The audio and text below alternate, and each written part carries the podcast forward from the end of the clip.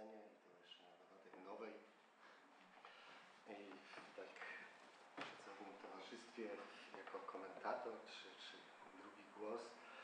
E, Sprawa, które są myślę mm, bardzo ważne e, w tej chwili i sprawach, z których, których, don- z której doniosłości sobie chyba właśnie wszyscy zdajemy sprawę. Jestem jednocześnie trochę w trudnej sytuacji, bo tak no, starałem się przygotować troszeczkę parę takich uwag już e, przed e, tym wystąpieniem. A teraz e, wprawdzie ja znam ten e, e, raport. E, Pani tutaj mi podrzuciła kilka dodatkowych tematów i nie wiem, jak mi się to wszystko e, ułoży, ale może e, szedłbym taką drogą, że zacznę e, od spróbuję objaśnić kilka takich pojęć, które mam nadzieję właśnie rzucą też światło na to, co się dzieje między innymi e, w mediach i w tych dyskursach, ogólnie w dyskursach publicznych e, w Polsce, które jak wiemy są właśnie, tak jak Pani słusznie podkreśliła, one są dwoiste. Tak? To nie jest tak, że, że mamy, y, no być może jest przeważający ten dyskurs wyraża, wyrażający niepokój i poczucie zagrożenia wobec muzułmanów i albo oględnie mówiąc część społeczeństwa jest bardzo sceptyczna wobec y, y, migracji imigrantów, a z drugiej strony mamy ten dyskurs taki y, no, liberalny i takie ja, to sobie tu roboczo nazywam, że z jednej strony, ale tylko w celu skontrastowania, tak, że to są takie skrajności właśnie dyskurs liberalny i dysku, dyskurs konserwatywny. Ale zacznę od e, tak zwanego znaczącego e, innego. E, Potem byłbym przeszedł do kwestii rozumienia kultury i jak to rozumienie kultury wpływa na nasze reakcje wobec jakichkolwiek nowinek, nazwijmy to kulturowych, czy właśnie zjawisk, nowych zjawisk takich jak e, potencjalna w przypadku Polski fala e, e, migracji. Potem myślę, że trzeba by poruszyć e, kwestię, no tutaj, która się nasuwa też w związku z tym, co Pani mówiła w pewnym momencie, orientalizmu, prostu orientalizmu zakorzenionego e, w naszym myśleniu i to w takim e, tradycyjnym tego e, sensie. No i, e, i, i kilka jeszcze takich na koniec właśnie e, e, uwag. No więc e, dobrze, to tak e, tytułem nie tyle wstępu, co, co e, spisu treści. No więc taką podstawową kategorią, która w, zwłaszcza w odniesieniu do muzułmanów, ale nie tylko, w przypadku Europy albo tej części Europy, które tu być może nam trochę zorganizuje, to jest właśnie znaczący inny. Tak? Znaczący inny, czyli wyobrażona postać kogoś, kto jest inny e, od nas i taki znaczący inny, inny kulturowo, inny etnicznie, inny religijnie, a więc e, taki e, ktoś, kto nie jest taki jak my, jak ja, jak my, jak jeśli poziom kolektywny. I mm, taki znaczący inny może być wytworem podwójnej negacji. Podwójna negacja polega na tym, że ten inny jest zaprzeczeniem nas, a więc w tym przypadku na przykład naszego narodu i oczywiście muzułmanie się doskonale w to wpisują. I, y, ale to jeszcze y, jest jak gdyby niewystarczające. Nawet my, albo nasz naród jest zaprzeczeniem innego. Tak? Także to jest raz i drugi raz to, to ta, taka e, negacja. I w ten sposób ten, ten inny przekształca się coś, e, przedstawia sobą taki zdecydowany negatyw. Taki negatyw w sensie, że to jest nasze odbicie, e, lustrzane odbicie, ale taki, z takim e, e, bardzo ne- negatywnym e, e, wydźwiękiem, e, w negatywnych czarnych barwach przedstawiona jest e, e, ona, ten inny reprezentuje wszystkie cechy, których my nie chcielibyśmy e, mieć. Zresztą e, Sławoj Żyżek e, właściwie to tutaj e, mówi o czymś takim, że ten inny nam e, zagraża, ponieważ on nas kusi, że w tym czymś, w tym innym, którego wypieramy, to jest takie też wyparcie pewnego pragnienia, ale już tego y, ponieważ nie jestem aż takim, na pewno nie jestem ekspertem od y, nie będę tutaj specjalnie w to mieszał, niemniej czasami mam wrażenie, oczywiście to jest tylko taka refleksja ogólna, że z, z, znudzeni y, młodzi, powiedzmy Polacy chcieliby trochę takich przeżyć, jakie nam dostarczają na przykład terroryści, bo to jest takie ekscytujące, taka adrenalina tam jest i my tego nie robimy, jasne, bo my nie jesteśmy takimi y, terrorystami, ale czasami no, przynajmniej na taką ustawkę pójdziemy, to jest takie zastępstwo tego y, terroryzmu. Y, ten i znaczący inny, jego znaczenie w tym takim świecie y, wyobrażonym, w, tej, w tym imaginarium takim y, narodowym czy, czy etnicznym, wzmaga się, gdy to zagrożenie staje się wewnętrzne. Tak? Ten inny nam zagraża, kiedy, tak, kiedy myślimy o, o tak zwanym państwie islamskim, ale kiedy ten inny zaczyna ewentualnie przenikać do naszych struktur, no to on jeszcze, to zagrożenie się e, e, potęguje.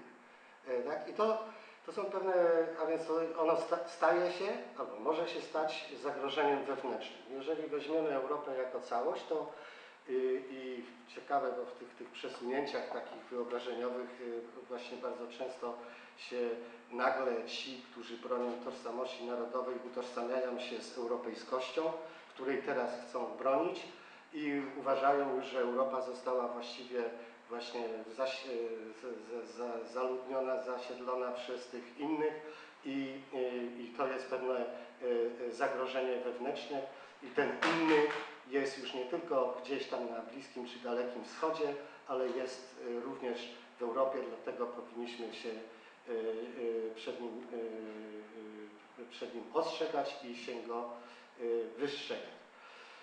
Karl Schmidt, taki niemiecki e, myśliciel, e, którego pewne idee legły u podstaw, czy były wykorzystane, ale też trochę e, on to świadomie czynił przez ruch nazistowski, mówił, że ten inny to może być moralnie zły, choć, choć akurat niekoniecznie, estetycznie zły, może być konkurentem re- e, ekonomicznym, tak?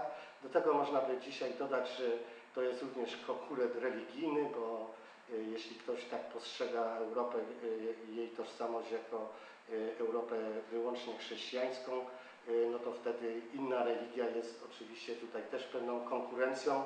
Ja bym powiedział nawet, że, że to podkreślanie tego, iż te fale imigrantów zmierzające do Europy to są ci głównie e, młodzi e, e, młodzieńcy z komórkami, to czasami, ale to też mówię, to jest taka tylko uwaga na marginesie, że myślę, że niektórzy postrzegają to młodzi jako konkurenta matrymonialnego, czy wręcz seksualnego, którego należy oczywiście obrzydzić, bo on nic innego nie potrafi, tylko gwałcić.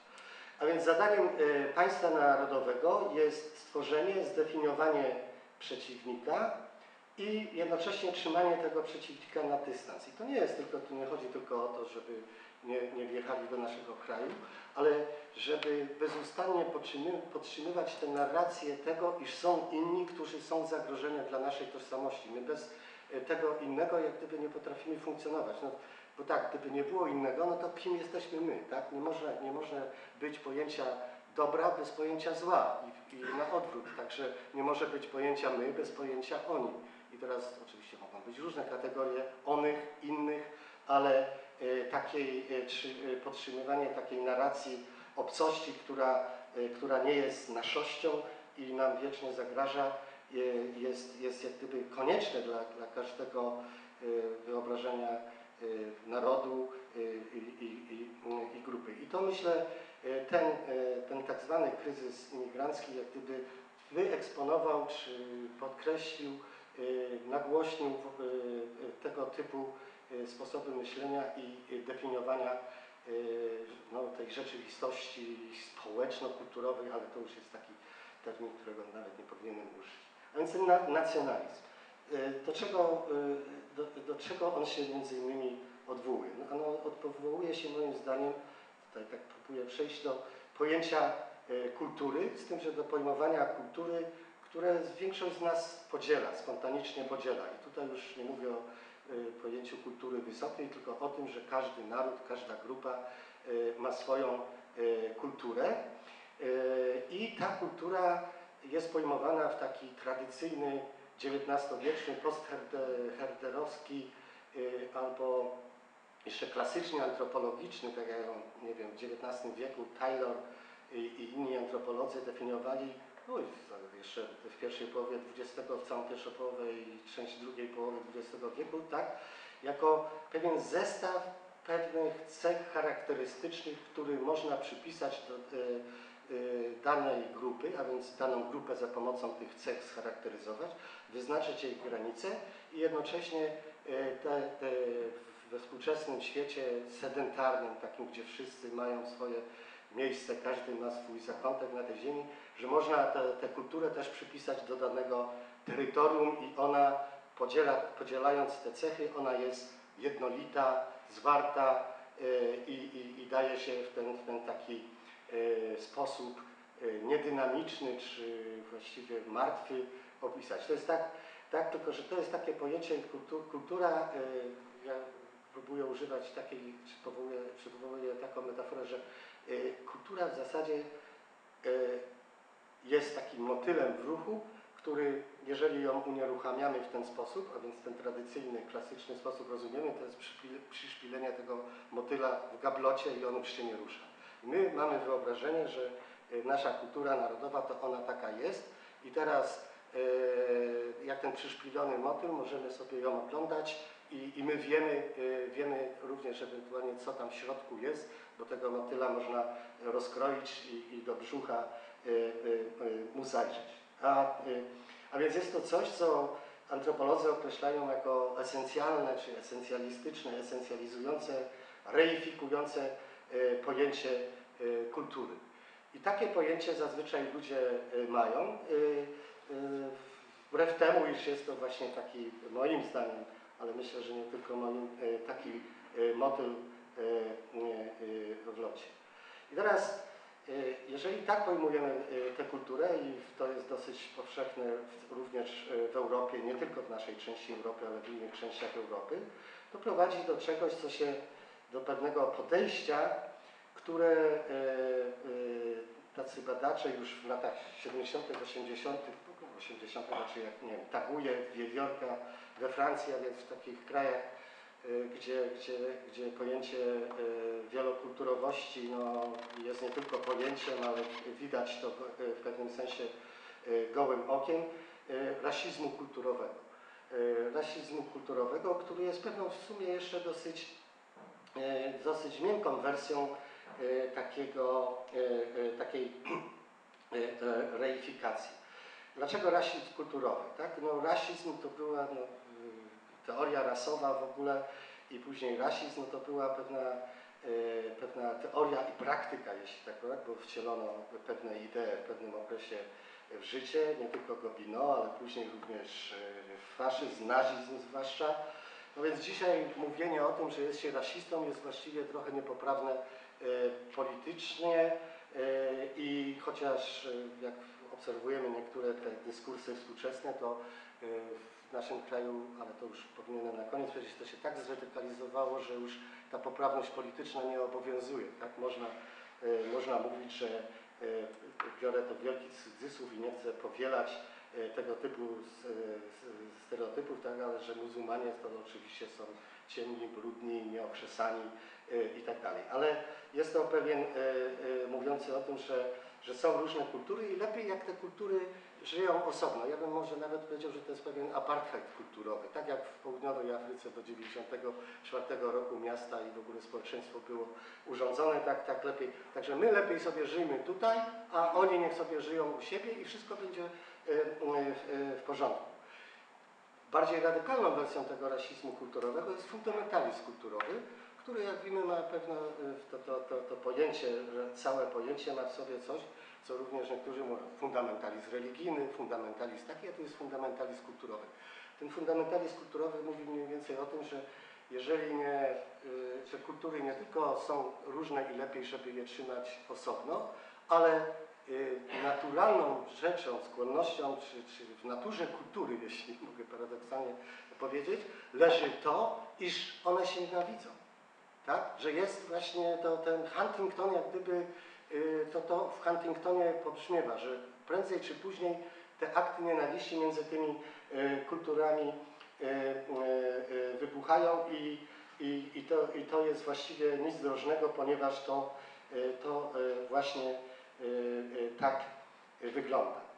I teraz y, ten, jeżeli tak rozumiemy w terminach rasizmu kulturowego tę kulturę y, narodową albo fundamentalizmu kulturę narodową bądź kulturę nazwijmy to kontynentalną, bo tutaj właśnie y, zachodzi takie, takie y, y, y, przemieszanie tych, tych y, dyskursów, no to ci, y, jakie tu obawy tak bardziej konkretnie wobec y, imigrantów wszelkiego typu, bo, bo, bo tu y, różnicuje się, ale wobec wszelkiego typu imigrantów mogą się y, przejawiać i są widoczne w Polsce w mniejszym stopniu, chociaż o nich się mówi wbrew temu, że zjawisko jest w sumie społecznie ciągle marginalne. Ono jest w dużej mierze bardziej medialne i dotyczy jakiejś, jakiejś przyszłości. Że inni przejmą nasz kraj. Oni przyjadą i zabiorą nam naszą ojczyznę.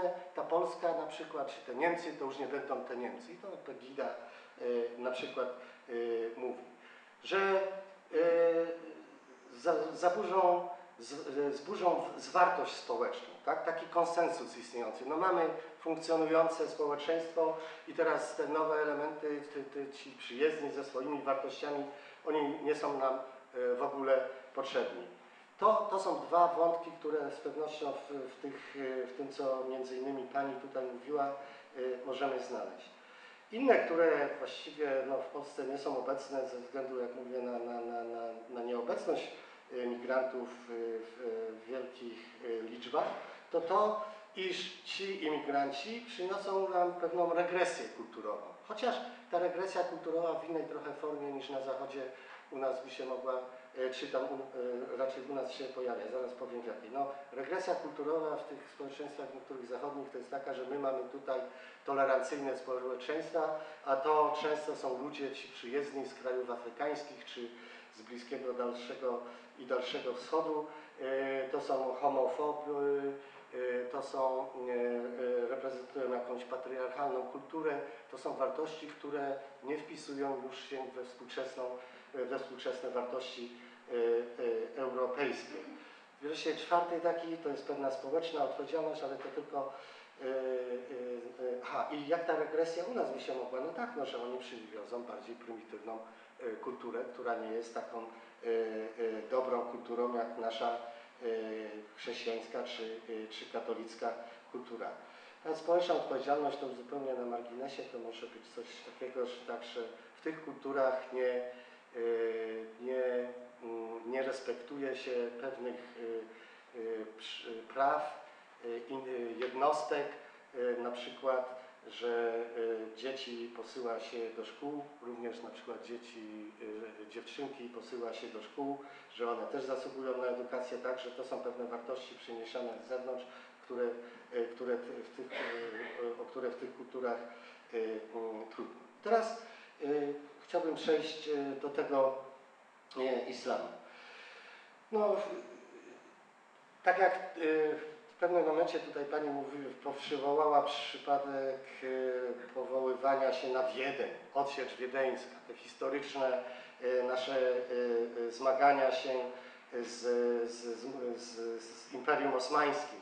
Oczywiście to nie są tylko, to nie, są, to nie jest tylko Polska jakaś, jakiś bagaż kulturo, historyczno-kulturowy. Inne kraje też mają doświadczenia z, z, z islamem y, i y, uważam, iż w, każdym, w każdej zbiorowej pamięci jest pewien taki rezerwuar tych symboli, takich mitów powiedzmy, do których się sięga w momencie, kiedy jest to potrzebne, kiedy jest to wygodne i można je łatwo uruchomić. No właśnie tak jak tutaj odsiecz wiedeńska.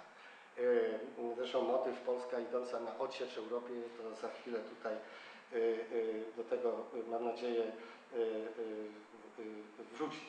A więc różne są takie rezerwuary. Są kraje, które były, no, jak one to w swoich narodowych historiografiach przedstawiają, okupowane przez sześć stuleci przez, przez państwo osmańskie, na przykład kraje Półwyspu Bałkańskiego. Są kraje, które toczyły z, z państwem osmańskim, y, z Imperium Osmańskim wojny, takie jak Polska czy Rosja. Są kraje, które mają doświadczenia kolonialne z, z, z, z, muzułmanami czy z państwami muzułmańskimi, no, jak Francja czy Anglia, czy wreszcie kraje, które właściwie poza współczesnością styku z, bezpośrednio z kulturą muzułmańską nie miały, jak na przykład kraje e, e, skandynawskie. I w różnych, w różnych e, okolicznościach ten islam, to wyobrażenie tego islamu, te historyczne e, e, wyobrażenie tego sięgające do historii, wyobrażenie tego e, islamu e, może być. To, co u nas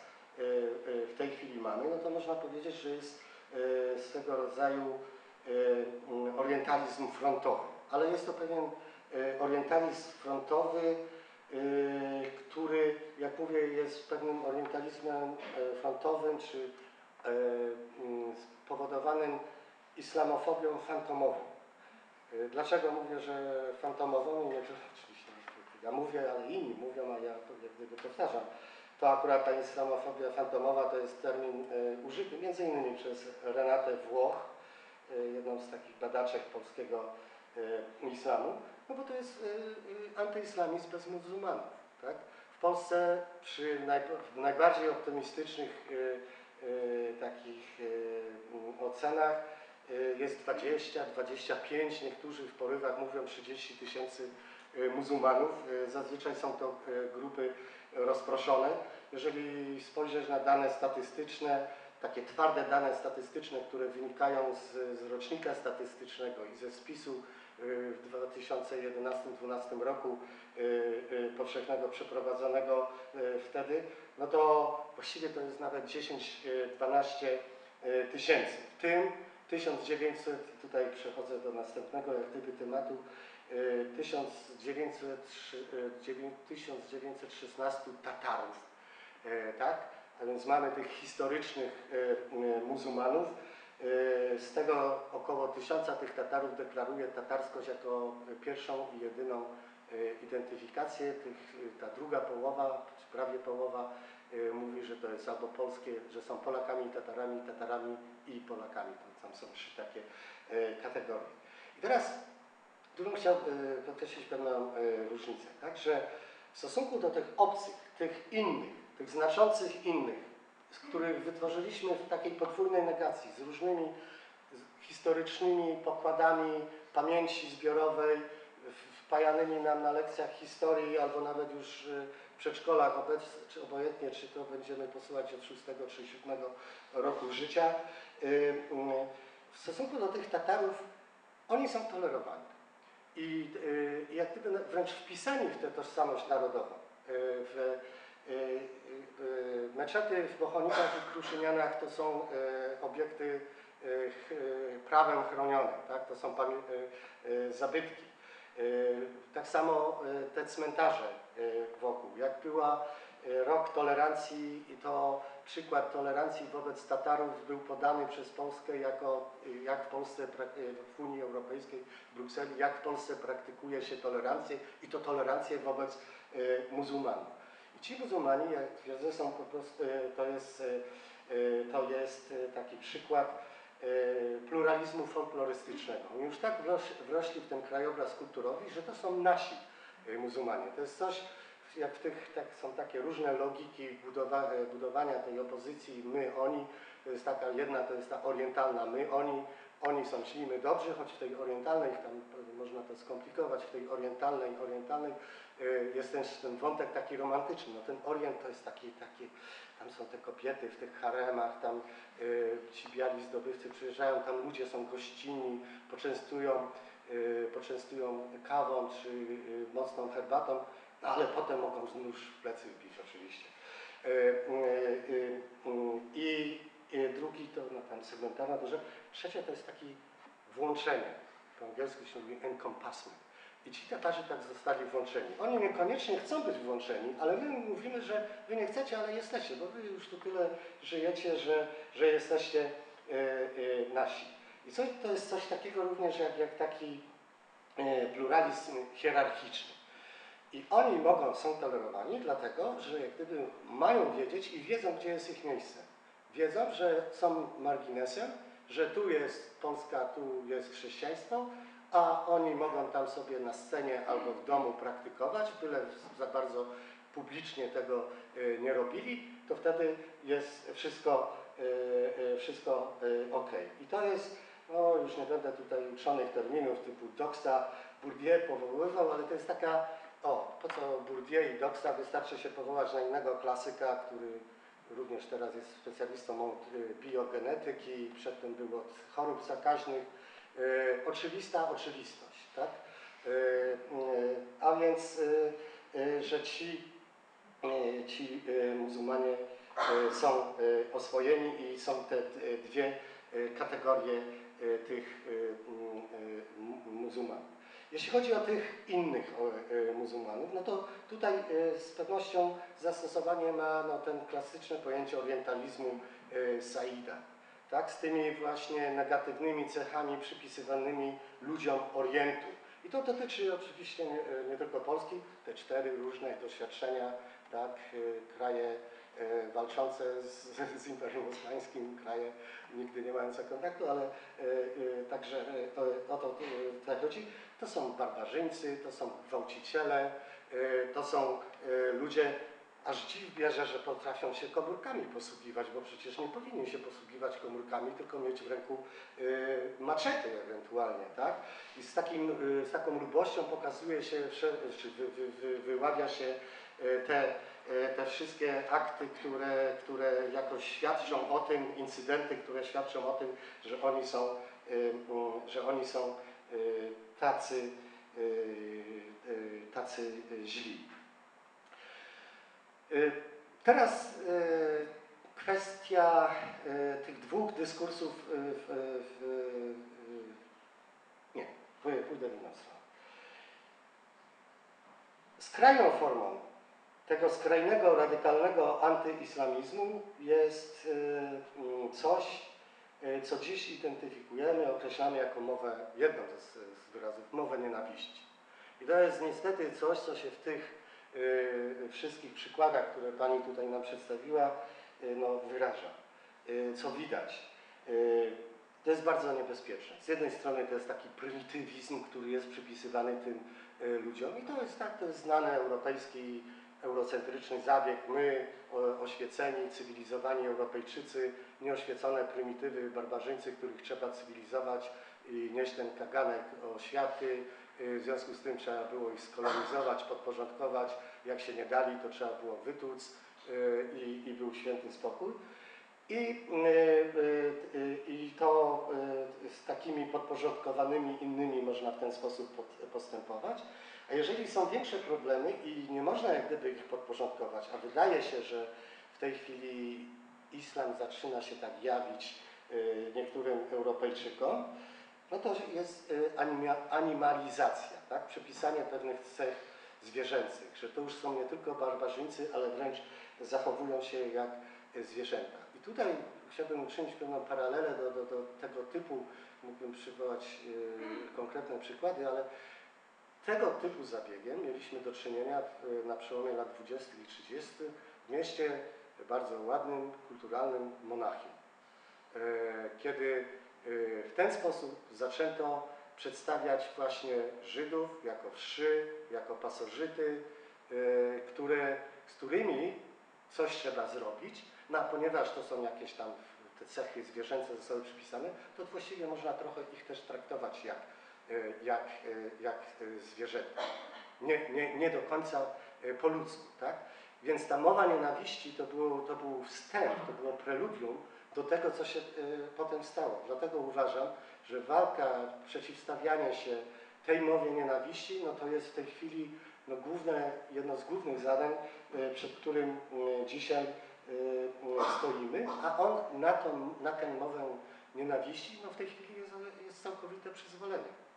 I, i szerzy się na ulicach, na stadionach, y, na uczelniach, szkołach y, i, i, i, i, y, nawet y, w świątyniach. Tak? I, dlatego y, y, jest to y, y, coś, co chciałbym, co, co, no, co, chciałbym y, szczegól, ze szczególną mocą podkreślić. Wielką zagadką pozostaje dla mnie ta te, te, e, obecność tych dwóch dyskursów.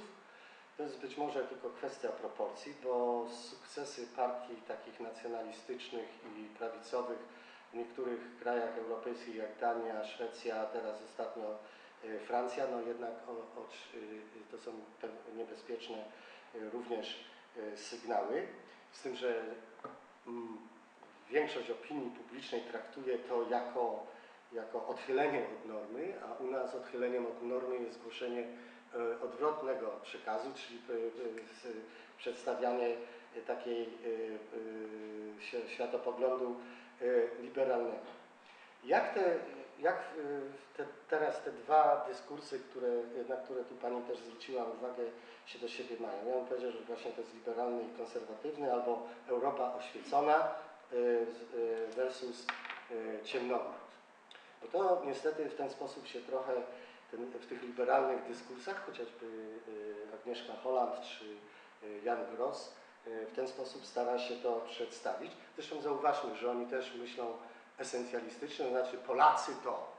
No przepraszam, tu siedzi pani, tam widzę parę osób, o których wiem, bo prosto w oczy daję, ale y, parę osób, które y, wiem, że mają inne poglądy, a, a y, myślę, że też ewentualnie by się zidentyfikowali, utożsamili jako Polacy. Ale jest to, taki, jest to trochę taka narracja wyższości, że my, oświeceni Europejczycy, wiemy, co jest grane i wiemy, jak powinno być, a tu są ci ciemni konserwatyści, którzy reprezentują siły jakieś y, wszeteczne. Y, I mm, myślałem, że to może być jakieś, y, że być może da się zastosować do tego pewne y, kryterium klasowe. Ale nie do końca ono działa. Tak? Z tego co widzimy, nie. Także nie wiem, na y, Uniwersytecie Poznańskim możemy mieć y, liberałów, a jednocześnie możemy mieć konserwatystów y, w, postaci y, Akademickiego Klubu Obywatelskiego, y, którzy będą raczej stali po stronie tych, tego y, ochrony wartości europejskich i wzbraniania się przed jakąkolwiek migracją. I, a więc to jak gdyby nie działa. Przecięcie światopoglądowo-klasowe no też mi tutaj jak gdyby nie, nie wychodzi, jakoś nie, nie składa się w pewną całość. Również dwojakie użycie chrześcijaństwa jako, jako pewnej wartości, którą w tych, y, która w tych dyskursach się, się pojawia. Z jednej strony musimy bronić chrześcijańskiej Europy i tu nagle y, y, znaczna część tych skrajnie y, konserwatywnych sił staje w obronie Europy w imieniu obrony chrześcijaństwa i Europa staje się dla niej wartością, a z drugiej strony y, to chrześcijaństwo i to chrześci, y, y, z drugiej strony dla nich również ta Europa jest zwariowana albo jest tym źródłem, y, jest tą Sodomą i Gomorą, przed którym się musimy bronić, tak samo jak musimy się bronić, a więc jest czymś złym. I to jest, to jest dziwne zapętlenie tutaj, które też y, się y, nie składa. A z drugiej strony przez te siły liberalne używacie, używanie, że miłość bliźniego, chrześcijaństwo, wartości chrześcijańskie, one powinny nam, y, one mówią nam, że powinniśmy być otwarci y, na tych uchodźców i pomagać im y, w, w tym nieszczęsnym y, położeniu. I właściwie jak to się dzieje i dlaczego to się to wszystko tak zapętla, ja nie znam odpowiedzi, ale myślę, że tutaj odwołując się do tych przykładów i być może do tego, co, co, co, co trochę udało mi się powiedzieć, to będzie dobry punkt do wyjścia do dalszej dyskusji. Dziękuję bardzo. Ja jeszcze mogę coś dodać? Jako, jeszcze jako w komentarza. Wspomniał pan, pan o tym konkurencie ekonomicznym. To jest też bardzo ciekawe, bo ja o tym nie wspomniałam. Zapomniałam mianowicie właśnie w tej pierwszej narracji e, mówi się też, mm, zarzuca się też, że w zasadzie główną motywacją imigrantów, którzy mieliby przyjechać do Europy jest e, oczekiwanie wsparcia socjalnego, tak? Czyli e, tu przytoczę, migranci idą po socjal, uprawiają socjalny dżihad, idą w wielkim marszu po zasiłek. Więc tak dosłownie słowem komentarze. I jeszcze mm, myślałam sobie a propos tego innego i tej, mm, tego, jak budujemy swoją tożsamość właśnie w opozy- stawiając siebie naprzeciwko innego.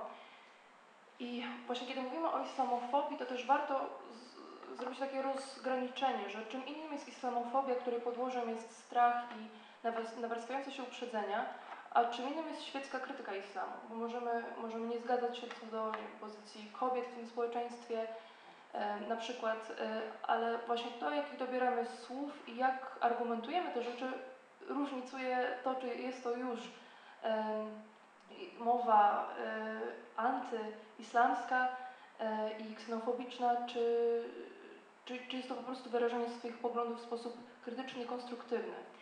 E, zwłaszcza to, że, że w zasadzie ten inny, to budowanie tej kategorii innego ma też jakiś charakter poznawczy, tak? Czyli czy ja jestem w stanie określić siebie, kiedy, to, kiedy zobaczę kogoś innego, tak?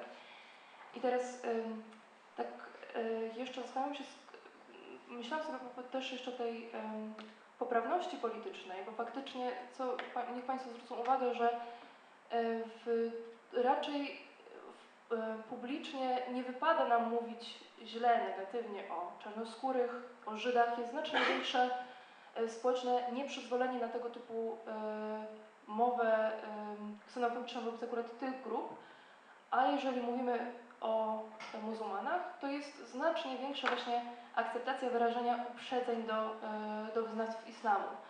I to niestety też jest e, wina mediów, tak, które właśnie ten, ten przekaz e, mm, powielają i upowszechniają. Tylko pytanie jeszcze jest takie, bo właśnie ta rola mediów jest, no jest kluczowa niestety, bo zwróćmy też uwagę, że to mm, ten głos instytucji kulturalnych czy, czy odpowiednich organów niestety nie przebija się wystarczająco. I tak naprawdę media w tym momencie bardzo potęgują, e, potęgują i mają jakby ten, mówią naj, po prostu mówią najgłośniej, tak? Ich głos jest najbardziej e, doniosły. E, I, I warto, warto jeszcze tu zwrócić jedno, że jedną rzecz, którą też warto zaznaczyć, jako może taki promyk nadziei, że mimo wszystko w pewnym momencie media się chyba zorientowały, że gdzieś w tym szale, czy w tej narracji, zwłaszcza w tej narracji negatywnej, e, zapędziły się i, i poszły za daleko. I bodajże 40, e, 40 mediów polskich wydało swego czasu, e, chyba we wrześniu, mniej więcej taki informator edukacyjny. I on e, mówił, wyjaśniał, tłumaczył, kim są imigranci, kim są uchodźcy, e, e, co, z jakich przyczyn e, przy, przybyli do Europy. Też tam była chyba taka nieduża część na temat islamu, ale ważne jest, e, ważne jest, wydaje mi się, że tutaj bazowe jest to, że, że tak naprawdę ludzie nie wiedzą, tak, z tej niewiedzy nie wiedzą, kim jest wyznawca islamu, czym jest islam i bardzo często ta niewiedza jest tą, tą podstawą do powtarzania bezmyślnego często właśnie tej, tej krytyki negatywnej, krytyki ksenofobicznych, e, ksenofobicznych poglądów. E, I tu właśnie, to już kończąc i odwołując się, to właśnie, to, bo jakby skąd też czerpać tę wiedzę, bo właśnie to, o czym Pan wspomniał, że my mamy islamofobię bez islamu tak naprawdę w Polsce.